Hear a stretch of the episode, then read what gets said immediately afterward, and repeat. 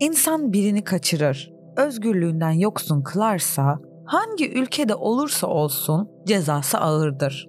Peki ama kaçıran ya devletse?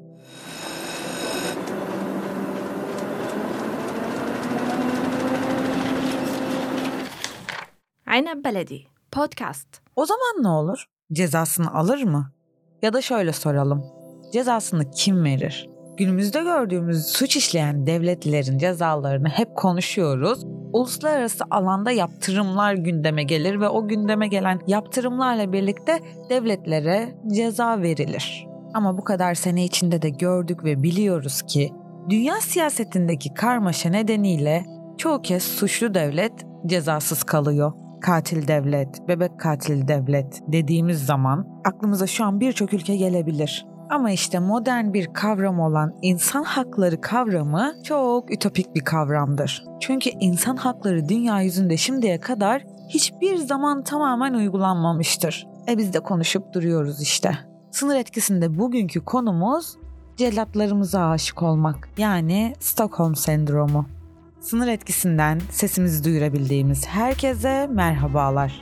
Ben Kader.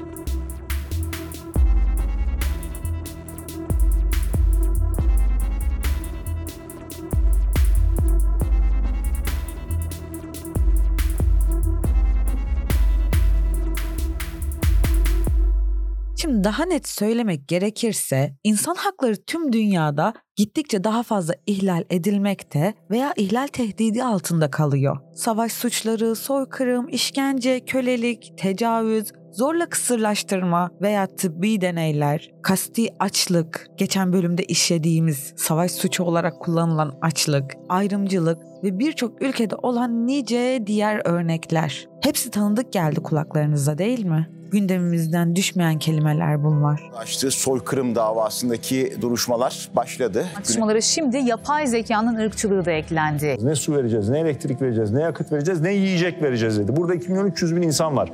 Buradaki insanlar... 54 ülkede adil olmayan yargılama, 81 ülkede işkence, 77 ülkede ifade ve hürriyetinin kısıtlanması, buna radikal ayrımcılık, cinsel taciz, çocuk yaşta evlilikler ve çocuk işçiler de eklenince insan hakları ihlalleri artarak gerçekleşiyor.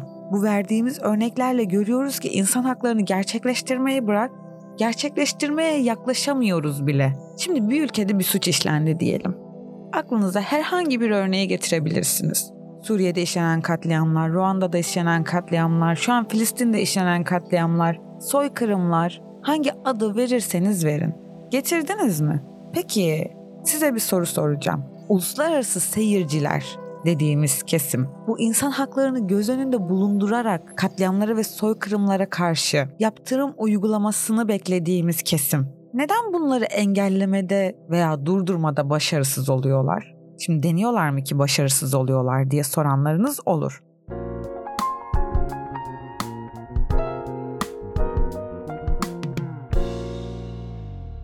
En basit örneğinden vereceğim size.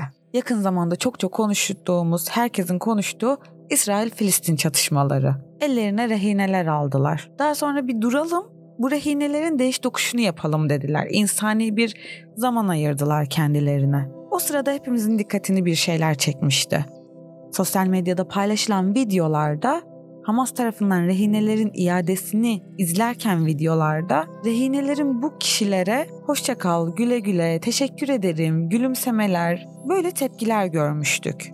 E bu rehineler onların elinde rehine değil miydi? Neydi? Misafirliğe mi gitmişti? Diye sorulan sorular oldu. Hatta şöyle bir soru soruldu. Daha önce hiç celladına aşık oldun mu? Kulağa ne garip geliyor değil mi? Evet garip ama doğru. İşte Stockholm sendromu 70'li yıllardan beri hayatımızda ve sürekli böyle olaylarda celladına aşık olmuş deniyor.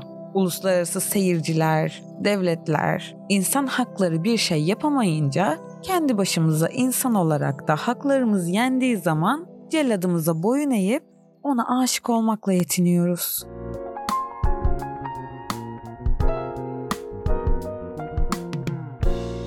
Stockholm sendromu bireylerin yani bizlerin insanların kendisini zor durumda bırakan hatta yıpratan durumlara boyun eğmesi. Bu durumu hatta savunması, görmezden gelmesi, mağdur edilmesine rağmen ezenin yanında olması, kendisini ezenin yanında olması, hatta ezen kişiye karşı olumlu duygular beslemeye başlaması diyebiliriz. Ne kadar saçma. Yardım beklediğimiz şeyden yani insan haklarından yardım gelmeyince işte Filistin-İsrail olayında olduğu gibi rehineler de bu şekilde kendilerine bir yol bulmuşlar diyebilir miyiz? Bu sendromun adı 1973'te İsveç'in başkenti Stockholm'da yaşanan bir olaydan geliyor. 23 Ağustos 1973. Jen Erik diye bir hapishane kaçağı bir bankaya gidiyor. 4 banka çalışanını 131 saat boyunca rehin alıyor. Bu kaçağımız rehinelere o kadar iyi davranıyor ki rehineler ile arasında duygusal bir bağ geliştirmeye başlıyor. Hatta rehineler polisin bankaya operasyon düzenleyeceğini öğrenip soyguncu şahsa haber veriyorlar. Daha sonrasında da mahkemede soyguncu aleyhine ifade vermek istemiyorlar ve hatta soyguncunun savunma ücreti için para toplamaya başlıyorlar. E neden celladına aşık olmak? Aşık mı olmuşlar şimdi bunlar? Bir bağ kurmuşlar diyeceksiniz. Oraya kadar gitmiş. Rehin alınan kadın görevli soyguncunun hapishaneden çıkmasını bekleyip çıktıktan sonra da onunla evlenmiş. İşte bu banko soygunuyla ortaya çıkan sendrom çeşitli vakalarda karşımıza çıkmaya devam etti.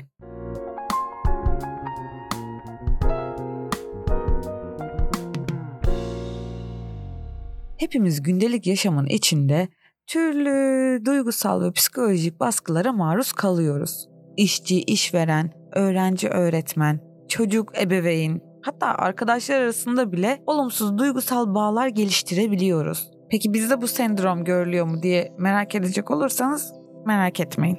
Bu sendroma kapılmıyoruz. Celladına aşık olma durumu günlük akışı ciddi anlamda bozacak travmatik bir olaya maruz kaldığında gerçekleştiği söyleniyor. Bir Alman sosyolog, İkinci Dünya Savaşı'nı yaşamış bir insan olarak şöyle tanımlıyor Stockholm sendromunu. Baskı belli bir yoğunlukta ve sürekli olursa mazlumun tek kurtuluşu zalime yani celladına aşık olmak olur. Ne kadar doğru söylemiş değil mi? İnsan haklarından, devlet suçlarından, uluslararası izleyicilerin yapmadığı yaptırımlardan nerelere geldik? Stockholm sendromu çok konuşuldu ama hiç bu tarafından bakılmadı. İnsanlar haklarını alamayınca boyun eğmek zorunda kalınan olaya sendrom adı verildi. İsrail-Filistin çatışmalarındaki işlenen savaş suçlarını çok konuşuyoruz. Bu savaş suçlarının arkasında da uluslararası izleyicilerin insan haklarını nasıl koruyamadığını açık açık görüyoruz. Ama bizim internette hala konuştuğumuz rehine takasındaki rehinelerin Hamas'la veya İsrail polisiyle yaptığı diyaloglar. Rehine ve rehineden kişi arasında neler geçti bilemeyiz. Psikologlar bunlar hakkında yorumlar yapar. E biz halk olarak da Aa bak onlara nasıl davranmışlar, aa bak bunlara mı böyle davranmışlar diye bu tartışmaların içinde buluruz kendimizi. Hiçbir zaman resme uzaktan bakmayız. Uzaktan bakıp hakkımızı aramaya çalışmayız. Peki ya neden? Neden uluslararası izleyicilere insan haklarımızı ancak onlar savunabilirmiş gibi bir güç ve yetki veriyoruz? Kendi haklarımızı kendimiz savunamaz mıyız? Aman kader çok zor. Hayır, günümüz dünyasında bu hiç de zor değil. İnternet, teknoloji kullanmasını bilene dijitalleşme bir devrimdir. Neden insan haklarında yapmayalım bunu? Sınır etkisini dinlediniz. Bizi nereden, hangi zaman diliminde dinliyorsanız hepinize günaydın, iyi günler, iyi akşamlar ve iyi geceler diliyorum.